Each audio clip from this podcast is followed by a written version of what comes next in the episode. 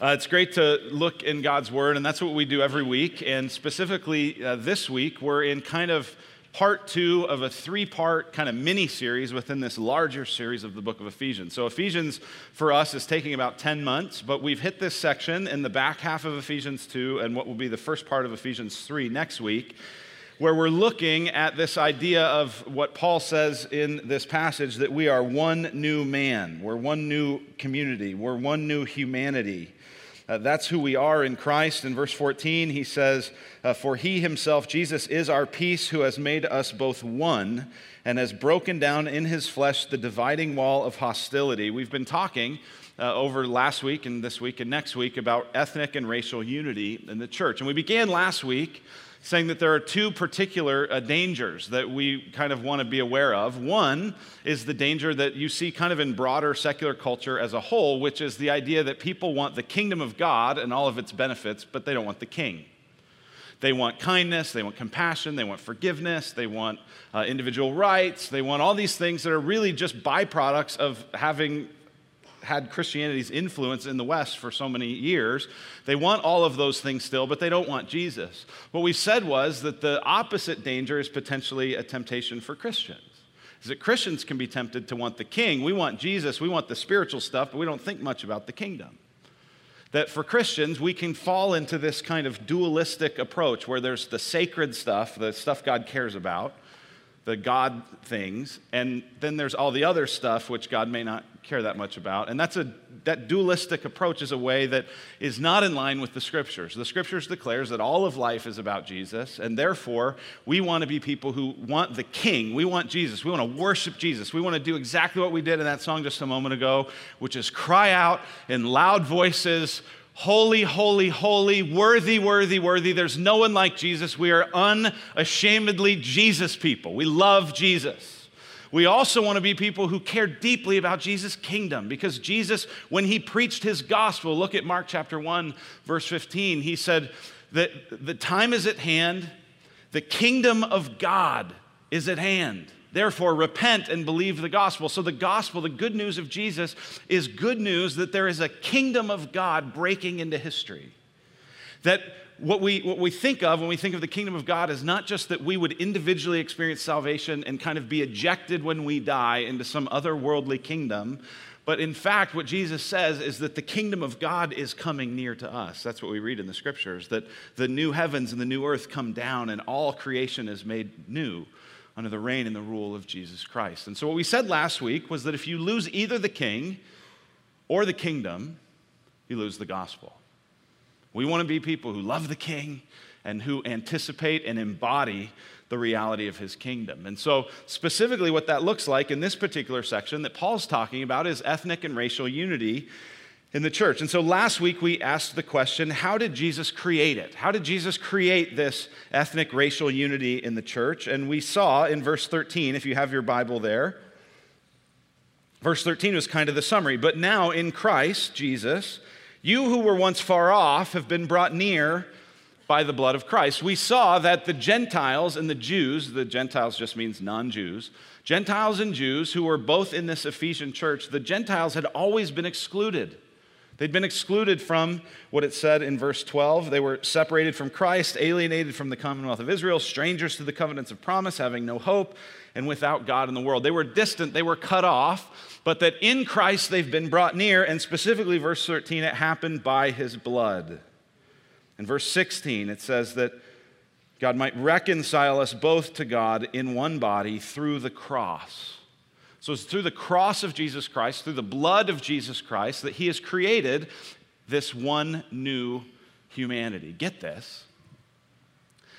The question has not been, how do we create it in Jesus' name?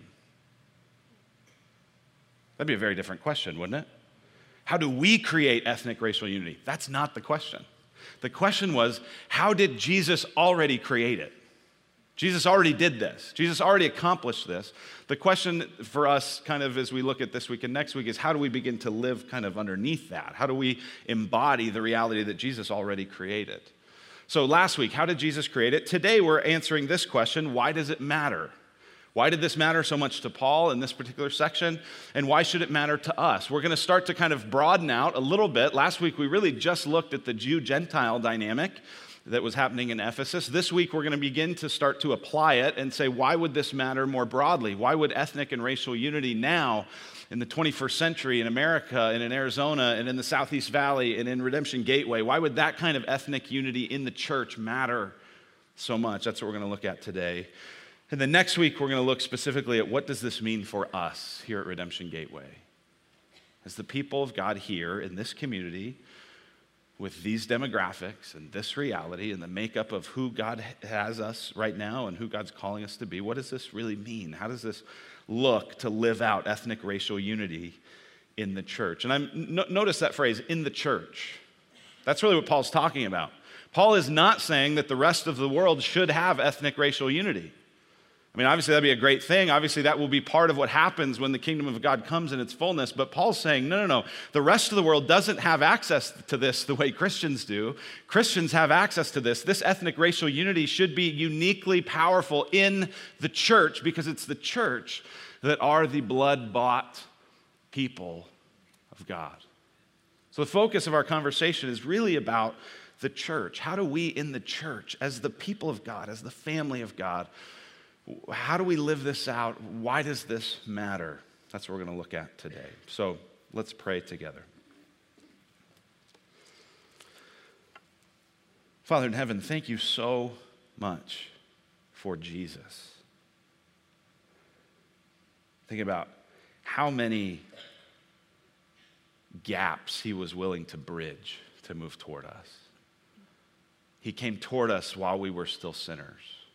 He brought us near while we were far off. While we were your enemies, He made us your friends. Lord, the, the movement of Jesus is incarnating, putting on flesh, moving toward, really loving you, Father, and loving neighbor. That's what Jesus did so well. And God, we want to be people who do that well. So, God, would you help us to see this passage and to see our world with your eyes, with your heart? Could we be your representatives faithfully here in this world so that more people could experience the goodness of the kingdom and be pointed to the beauty of the King? We pray in his name. Amen. So, as I said, the big question today is why does ethnic racial unity matter? In the church. And if you weren't with us last week, you really do need to kind of go back and watch or listen to last week's sermon because what I said was this is a three part sermon. And so if you didn't hear that last week, you're going to kind of be like, whoa, I, I walked in at episode two. What happened in the pilot? Um, when the pilot, you got to go watch that. And so uh, today we're looking at this. Does, why does ethnic racial unity in the church matter? And I'm going to look at some reasons, some biblical reasons, some missional reasons, some congregational reasons. So, some biblical reasons why does the Bible say this matters? Some missional reasons, meaning why does the mission of God how does the mission that God has us on as his people, how does that speak into this? And then congregational reasons, which is to say, look at who we are as a congregation. We're going to try to answer this question why does this matter? Now, here's what I want to say up front before I get to these reasons is that most of you will already agree with these reasons. Okay? I think that the majority of people in this room will hear all of these and go, well, yeah, teach me something new. That's not my job. My job is not to teach you something new. My job is to remind you of what's true. Right? So you're going to hear a lot of this and go, yeah, yeah, yeah, got it, believe it. Yep, I'm in, sure. That's great. So the question then becomes, well, why share? Why go through it if we already believe this? Well, because not everybody does agree on all these things. Not everybody will see these things in this way. But here's what I want you to see: none of the reasons that I'm going to give today have to do with partisanship. None of them have to do with, hey, we should just be more politically correct. why does ethnic racial unity in the church matter? So that we can be more PC. That's not one of the reasons you're going to hear today. You won't hear that it matters because, you know, some people just have a victim mentality and need a safe space, and we need to kind of create these places for safe spaces for everyone to feel bad about their identity group. You're not going to hear that. That's not important for the sake of this conversation. You're not going to hear that, while this matters because all white people should feel guilty. You're, you're just you're white, you're therefore bad, therefore you should care more. That's not what you're going to hear. You're not going to hear that, you know, it's really all about identity groups and identity politics and cultural Marxism and these other kind of terms that get bandied about. I don't care about that. I don't even know what half of that is. But here's another reason why I want to share this is because over the last few years, especially, we've had all these moments in the culture that have like really turned the heat up on ethnic racial dynamics in our country, right? You've been living in Iraq if you don't understand this. And this has happened a lot. There's been all the various shootings where police officers have, you know, had times where they've been shooting particularly unarmed black people. You've had times when people have shot at police, right? So you have all the police tensions and all the different things that are going on with that. So there's all that. You have all of the conversations in the broader culture about Black Lives Matter and whether that's a hashtag just talking about whether black people as individuals matter, whether it's talking about a whole movement, right, and a whole comp- like organization, like that's a whole thing. You've had stuff with all of the kneeling for the national anthem and the NFL and President Trump and more people kneeling and corporate sponsorships and Colin Kaepernick. I mean, you've had all this stuff. You have a lot of things with DACA, right? DACA has been a big issue. And what does this mean as it relates to immigration? And what does it relate as it relates to people, not just African American, you know, white, black issues, but what about brown people? What about Latinos? What about Muslims? So all these things happen, right? You with me? You're all so nervous right now. I love it. What's he going to say? What's he going to say? Here, here's the thing all that happens out there in the church. But our reactions to those things affect our community and our life together inside the church, right?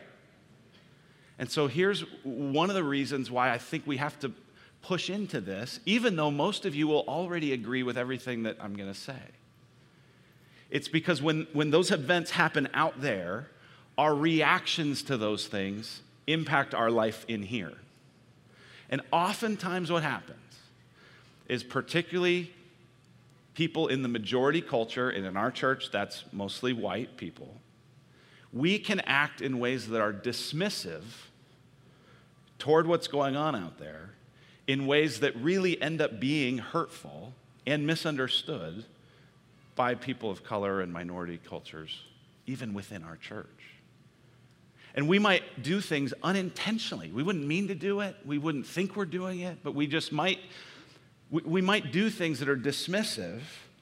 And we might functionally, by doing that, indicate that to us, ethnic racial unity in the church isn't that important. It's just secondary, or it's just political, or it's just something else. And when we do that, here's the thing. This isn't about what did you think about kneeling? Should you, this isn't about this isn't about those external things. It's about our reactions to those things and how our reactions to those things reveal that oftentimes we in the majority culture don't think that ethnic racial unity really does matter that much. And so we need to see it does matter. It matters biblically, matters for the sake of our mission, it matters for the sake of the congregation that's already here, let alone the congregation that will be in the years to come. So this really does matter. Biblical reasons first. I've got two biblical reasons. The first is this Jesus died to create a new Jew Gentile temple called the church. Jesus died to create a new Jew Gentile temple called the church. I've already talked about how Jesus died. We saw that in verse 13 and verse 16, that it was through Jesus' blood, it was through Jesus' cross that Jesus has brought together Jew and Gentile. But what we see in this particular passage today, in verses 19 to 22, is what God was creating through that. So it wasn't just that he was breaking down a wall of hostility, but he was actually creating something new. It wasn't just destructing, it was constructing. Well, what was it that he was constructing? He was constru- constructing a new Jew Gentile temple called the church. Look at verses 19 to 22. Again, he's talking to the Gentiles in Ephesus. He says, So then, you are no longer strangers and aliens, but you are fellow citizens with the saints and members of the household of God. That's an amazing verse, isn't it? You were strangers, you were aliens, you were outside, you were excluded, and now you're in. You're fellow citizens, you're members of the household of God. One of the questions that, that we've asked you to kind of wrestle through if you're in a small group, if you're in RC this week, is to say, what does it look like to not just kind of hear that you're accepted, but to actually experience that you're accepted? We're going to actually kind of ask you to imagine being an, an, Ephesian Gentile. Say, okay, I'm hearing Paul say I'm included. What would it look like to feel included? What would it look like to experience being included? Because that's what Paul says is happening. You're fellow citizens, you're members of the household of God. Now, what's this household of God built on? We'll look at verse 20. Built on the foundation of the apostles and prophets, Christ Jesus himself being the cornerstone, in whom the whole structure, being joined together, grows into a holy temple in the Lord. In him you also are being built together into a dwelling place for God by the Spirit. Now, this is one of these places as we read the scripture that's difficult for us in our modern context to understand. Because for, for most of us, temples are only weird. Right? Like, you see a Mormon temple, you go, I don't really know what goes on in there. Before one opened up, I got a chance to go view it, and that didn't make me feel like it was any less weird. I mean, it's just, it's not, be, it's just, it's just foreign, right? It's not what most of us are experiencing. The only other times I've experienced temples is when I've traveled overseas and I go visit a country where part of their religious tradition involves temples, right? Temples just to us feel ugh, weird.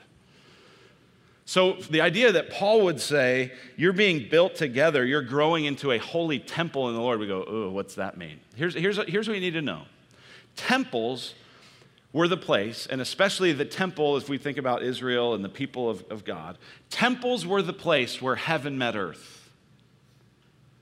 Temples were the place where God's presence dwelt on the earth. So the temple was a holy place because God was there. The temple was the place that was supposed to be like a preview of coming attractions.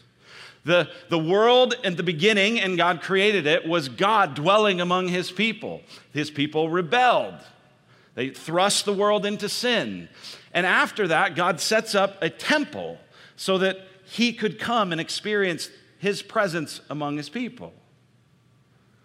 The end of the story is the presence of God, the New Jerusalem coming down from heaven and renewing the whole earth. The temple is this place, it's this microcosm of the kingdom of God. So get this. Here's what Paul's saying Paul is saying Jesus died to create a new temple, a new place where heaven would meet earth, a new place where God's presence would d- dwell. But here's what's amazing this is not a new physical place, this is not a new building. This is not a new construction project. What this is, is a new people, a new humanity. Do you see it? It's this humanity, verse 20, built on the foundation of the apostles and the prophets. Christ Jesus is the cornerstone. The whole structure, it's joined together. It grows into a holy temple in the Lord. And, and look at what he says. He, he makes it very clear in verse 22. In him, you also are being built together into a dwelling place for God by the Spirit. You have these moments, don't you, when you experience something and, and you say something like, oh, that was like a taste of heaven. Like when you go to Disneyland and you get Dole Whip. You're like, oh, that's a taste of heaven. I, as I was thinking of examples, I was like, all my examples have to do with food. right? But maybe there's a particular place you like to go. Maybe there's a particular vacation spot you have, or, or, or somewhere where you, there's some woods you like to walk in, and you kind of, you just go there, you sit at the beach, and you just sit there and you go, ah, this is like a taste of heaven. Maybe there's times when you're gathered around with friends or with family, and you're laughing and you're cutting up and you're just having a great time, and you think, this is like a taste of heaven. Listen, that's what the church is designed to be taste of heaven, a taste of God. This is why we say it here. We're a pink spoon people.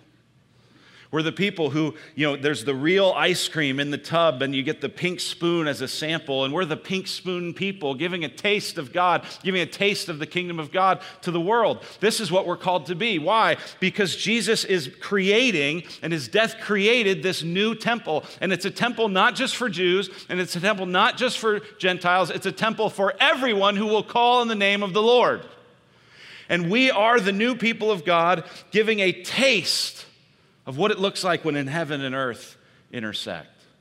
Jesus died to create that. That's why we said last week that ethnic racial unity in the church is a gospel issue.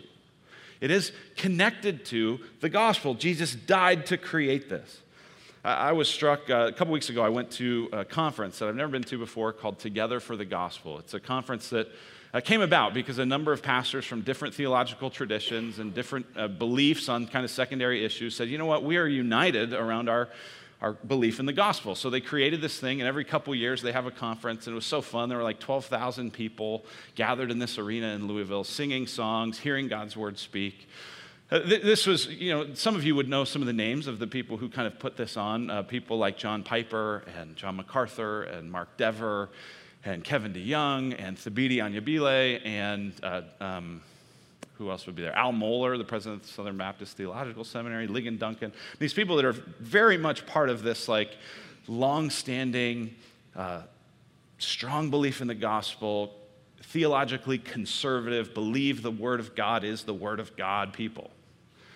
And they have actually 18 kind of statements of belief to say, if you want to be part of this, here's what we're affirming, here's what we're denying. And, and one of the statements of belief was this We affirm that God calls his people to display his glory in the reconciliation of the nations within the church.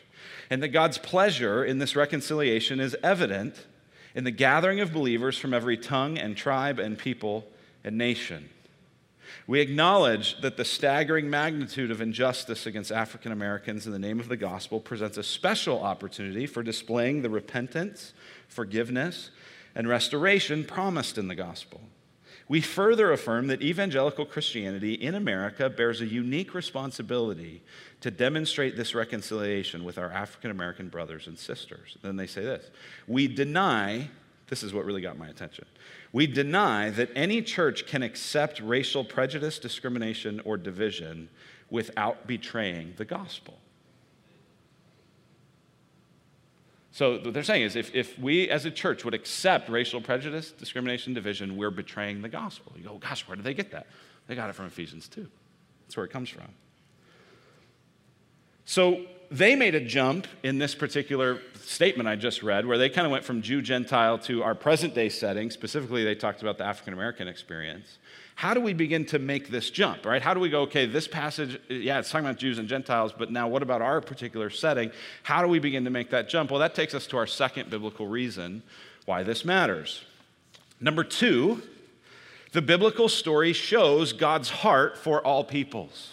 The biblical story shows God's heart for all people. So Ephesians 2 talks about this. Jesus is creating this new Jew Gentile temple called the church. But if we zoom out and we look at the biblical story as a whole, what we see is a God that has a heart for all peoples, for all ethnicities, for all nations, for all races. Here's what it says in Genesis chapter 12 when God calls Abram he says this I will bless those who bless you, and him who dishonors you I will curse, and in you all the families of the earth shall be blessed. So the promise given to the first Jewish father, Abraham, was a promise that all nations would be blessed through him.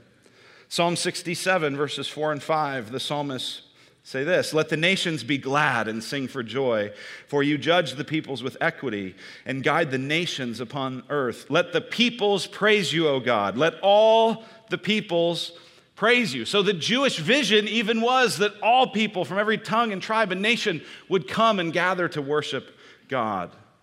This is what Jesus said was part of his mission in John chapter 10. Jesus told his disciples, I have other sheep that are not of this fold other words, my sheep are not all Jewish. I have Gentile sheep as well. I must bring them also, and they will listen to my voice. So there will be one flock, one shepherd. That's the same thing Paul's saying. One new humanity, one new temple, united under the lordship of Jesus. Here's an example I love from the book of Acts, Acts chapter 2. On the day of Pentecost, here's what happened Acts chapter 2. They were all filled with the Holy Spirit and began to speak in other tongues as the Spirit gave them utterance. Now there were dwelling in Jerusalem Jews, devout men from every nation under heaven. And at this sound, the multitude came together, and they were bewildered because each one was hearing them speak in his own language. And they were amazed and astonished, saying, Are not all these who are speaking Galileans? And how is it that we hear, each of us in his own native language? Parthians and Medes and Elamites and residents of Mesopotamia, Judea, Cappadocia, Pontus and Asia, Phrygia and Pamphylia, Egypt and the parts of Libya belonging to Cyrene, and visitors from Rome. Both Jews and proselytes, Cretans and Arabians, we hear them telling in our own tongues the mighty works of God. Notice what the, that list, I mean, it's a long list, but you're talking Africa, Asia, Europe. Here's what's going on the, the, these simple Galileans are so filled with the Spirit that they're able to speak languages that they've never learned. And the people from all these other places hear them speaking in their language. You know what I think is happening in, in the book of Acts, chapter 2? It's the reversal of the Tower of Babel. At the Tower of Babel, people said, We'll make a name for ourselves without God. We can be great without God. We'll take a kingdom, but no king. God says, eh, not so fast. And he scatters them by confusing their languages. And all these people groups form around different languages. And now in Acts chapter 2, as the church unites around the name of Jesus, what happens? That gets reversed. Rather than the, the languages being confused, the languages are brought together by the Spirit, and the people of God find unity as they hear the mighty works of God. The Apostle John, in his vision of Revelation, saw this. Revelation 7 After this I looked, and behold, a great multitude that no one could number, from every nation, from all tribes and peoples and languages, standing before the throne and before the Lamb, clothed in white robes, with palm branches in their hands, and crying out with a loud voice Salvation belongs to our God who sits on the throne and to the Lamb. People from every tongue and tribe and nation. Do you see this? This is God's heart. This was God's plan. This is what the biblical story tells us is that God has a heart for all peoples. So there's some biblical reasons. We also have a missional reason, a reason why the mission that we're on as the people of God. I hope you know that, by the way. God didn't just save us just so we could experience the blessings of God. You know that, right? Even his promise to Abraham was, I'll bless you so that you'll be a blessing. That's one of my prayers for my kids all the time. Oh, Lord, they're so blessed. Would you help them see that they're blessed to be a blessing? And I got to pray that for me. Because we can think, well, I'm blessed so that I'm blessed. Hashtag blessed. no, you're blessed to be a blessing to other people. So we're, we're called as a people to have a mission, to be that preview of God's kingdom. Well, there's a missional reason why ethnic racial unity in the church matters. Here's what it is it's the credibility of our witness. There's a watching world. And you know what? This is, there's all kinds of reasons for this that could, would create lots of tense conversation. But there's a watching world, and they think they care more about ethnic racial unity than the church does. Do they? I don't know. Part of me thinks no. Part of me thinks maybe. But either way, the world shouldn't have the corner on this. This is God's story. This is God's work. This is what Jesus died to accomplish. If there's anywhere that the world ought to be able to look and say, oh, that's what it's supposed to be like, it should be the church, right? So there's a missional reason. This is every time I go to a hospital and I walk in and I see nurses outside smoking. I think, what is happening? Like, wow. And that's not uncommon. And you might be a smoker, that's fine. But if you're, if you're a nurse and you know the dam- damage that that does, I don't get it. Right? And similarly, the world should look at Christians who feel like, eh, this doesn't matter, and go, what? Of course it should matter to you. You're the church. Frederick Nietzsche, however you say his name, I never get it right. He said this I might believe in the Redeemer if his followers looked more redeemed. And this is especially true for the next generation. You know, Nietzsche was the son of a pastor.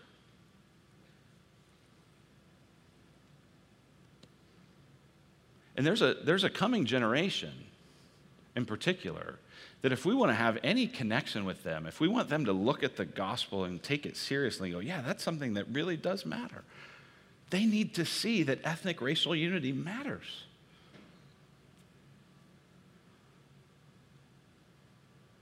Our mission says, doesn't this matter? Jesus says it matters. Our mission says it matters. Here's some congregational reasons why it matters. First one is this unity among Redemption Church as a whole. What I said earlier in the service that we are one church of 10 congregations. One of the things that I love about Redemption Church, and we don't really talk about the whole that often because I think most of us just have only so much time to care about so many things. But one of the things that's so interesting, and I would even say unique about Redemption Church, is the multiple of the multiple ethnicities that are represented throughout Redemption Church as a whole. See, most churches that are multi-site, meaning one church in multiple locations, most of the time, all of those locations are in very similarly demographic areas. One of the things about redemption, because each congregation is led by a lead pastor and local elders, is each congregation is, we say it like this we want each congregation to feel like redemption would feel in that community and with those leaders. Which means if you go to our other redemption congregations, they will not mostly feel like Gateway. And you know what? They shouldn't. Because they're different contexts, different setting, different leaders, different people, different, different stuff. And, and so, one of the things that I love about Redemption Church is that I think Redemption Church as a whole is this opportunity for us to say, yes, look at the, look at the unity, look at the ethnic diversity. It's not uniformity, but there is unity. There's unity in diversity. We have two of our lead pastors across Redemption Church are African American. One is Latino and Hispanic. We have one congregation that every part of their service is English and Spanish. And so this is a thing that matters for redemption as a whole. I go every single week to a meeting with all the preachers from all the other congregations, and I sit in a very multicolored room, and I have to learn how to navigate that. I have to learn how to be a better listener and not just talk. I have to learn how to appreciate the perspectives that come from that room. It is such a beautiful thing. It's such a wonderful thing. And congregationally, our unity as Redemption Church matters that all the congregations say, yes, because of what Christ has done and because of Jesus' biblical vision, we too care that ethnic racial unity in the church, it's a big deal. Now, what does it look like? Of course, it's going to look different in Queen Creek than it looks in West Phoenix. It's gonna. That's okay. We still have to care. Here's a second congregational reason is that Gateway, our congregation, is increasingly diverse. We do surveys every year of kind of who's coming here and what are the backgrounds, and we're increasingly diverse. We're increasingly diverse as it relates to age, we're increasingly diverse as it relates to ethnicity. It may not feel like a lot, but it's increasingly diverse. And, and here's, what, here's what we have to understand, especially for those of us that are kind of in the majority. So, us white people, okay? Again, this isn't coming from white guilt, but here's something that I've learned. I've learned as I've developed these friendships with people from more minority cultures. Here's the thing when you're in the majority culture, whatever it is, whether it's ethnicity or age or interests or whatever it is, when you're in the majority, there's a group of people gathering and they all kind of are similar in some way they don't notice it.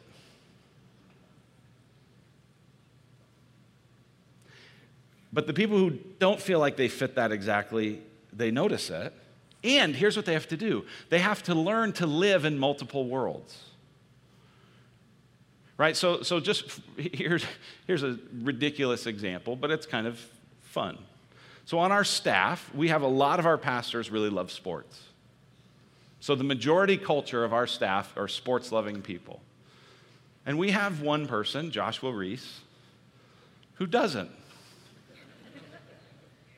and he has to figure out how do I how do I live in this world of people who like sports? He has his world where he likes whatever he likes. I don't know. I'm just kidding. He likes music, and he loves his family, and he loves the, the you know, big, huge family and all the different events that they have, right? But here's the thing that's a great example. When you're in the majority culture, you don't have to think about what the other people think. If you just understood, I mean, just like sports, what's wrong with you? Right? That's how you feel. But what happens is he has to now figure out well, maybe do I watch some ESPN so I have something to talk about? He's got to get fluent in two worlds. Some of you who are grandparents, you know what this is like, right? There's a world that you feel comfortable with, and then there's the world that the rest of your kids and grandkids feel comfortable with, and that's not your native tongue. It involves a lot of technology and a lot of apps and a lot of stuff, and, and you have to figure out how do I live in both these worlds? Because the world I'm comfortable with isn't the native language of most people. Do you get what I'm saying? So if you're not white, part of Gateway, you have to figure out okay, I have, I have my family and my tradition and my culture that I just feel really comfortable in, but there's this white culture too. They don't think they're a culture, but they are. It's just they're in the majority, so they never have to think about it. I have to think about it. Does that make sense? And so here's the thing if if people of color think that the majority culture just doesn't care about this stuff, that, that hurts. Doesn't it? Wouldn't it? And so, if we're going to be increasingly diverse, we've got to care. This is what Jesus does in his incarnation. This is what Jesus does. He, he moves toward the thing that's foreign. He moves toward, he takes on flesh. This is what love of neighbor does, is it listens and it asks questions and it moves toward. It doesn't just say, well, you should all just become more like me. That's not what Jesus did. He became like us. So, congregational reasons, unity among redemption as a whole, Gateway's an increasingly diverse congregation. And then here's the third one, and this will hit home for a number of you. We have many foster care and adoptive families in this church. And one of the main ways that I'm seeing the diversity, ethnicity of ethnicity happen in our church is through foster care and adoption. Many families are beautifully diverse, not just through foster care and adoption, but that's a significant way. And I don't know about you, but as, as the pastor of this church, as, as the pastor for those kids, I want those kids to feel at home. I want those kids to feel like they belong, not just like, well, we say we accept you, but we really don't, but to feel like they belong. That's a hard enough thing. If you're, if you're, a, if you're a minority child adopted into a, a white family, especially, that creates lots of challenges and questions and things you got to figure out that my kids don't have to figure out. And I really want those kids to be able to come to church and be loved and be cared for. And, and, and I think we all would say, yeah, we love and we care for them. But one of the ways we love and care for them is by trying to think through what would it be like to be in those shoes? How do we be a people who, who embodies the presence of God across all of these different things? Not imagining in some colorblind way that differences don't matter, but saying they don't matter, they don't, they're not ultimate, but but I'm going to move toward people. And, I, and, and here's what I know. Here's what I know. Some of you are so frustrated right now because you're like, he's just raising questions. He's not answering any of them. yeah. Hey, that's life. You want life in relationship? You want life in love? You want life in the kingdom of God? It's, ten, it's tension filled, it's wrestling through stuff, but it's, it's, it's doing it together and by the Spirit. And that's where we're going to go next week is we're going to try to have more personal application about what would this look like at Gateway for us to continue to embody the heart that Paul continues to talk about in this passage. Listen, here's what I want to say in closing. What I love about our church is that there are so many of you who treasure Jesus. That's why if you're not a person who treasures Jesus, you're in a great place because you're going to be around some people who are going to show you the real thing. And I think because you're a people who treasures Jesus, you treasure the things Jesus treasures. And I think many of you do treasure and value and are trying to work toward more ethnic and racial unity. And you just don't know what it means. You don't know what it looks like. And you feel stuck and you feel confused. You feel like I'm just one person. I can't fix this. How? Listen, here's all I want to say today. You love Jesus, then love what Jesus loves, which is unity among people from every tongue and tribe and nation in his church gathered to worship him. And then let's, as clunky and as difficult as it is, try to figure out what that looks like to do together. Amen? Amen. Let's pray. Hmm. Father in heaven, we thank you for this bold word that we are a holy temple in the Lord, a dwelling place for God by the Spirit. God, that's really actually why we're here today, is because you're here. You're here among us, and you're gathered with your people today because of the blood of Christ, because of your Spirit, which is poured out as a foretaste of the kingdom of God to come. And God, I pray, despite all the tension and all the questions and all the difficulty that comes from trying to apply passages like this. I pray you'd give us grace. I pray you'd give us patience. I pray you would give us love and compassion toward one another. God, would we be quick to listen, slow to speak, and slow to become angry? We pray it in Christ's name. Amen.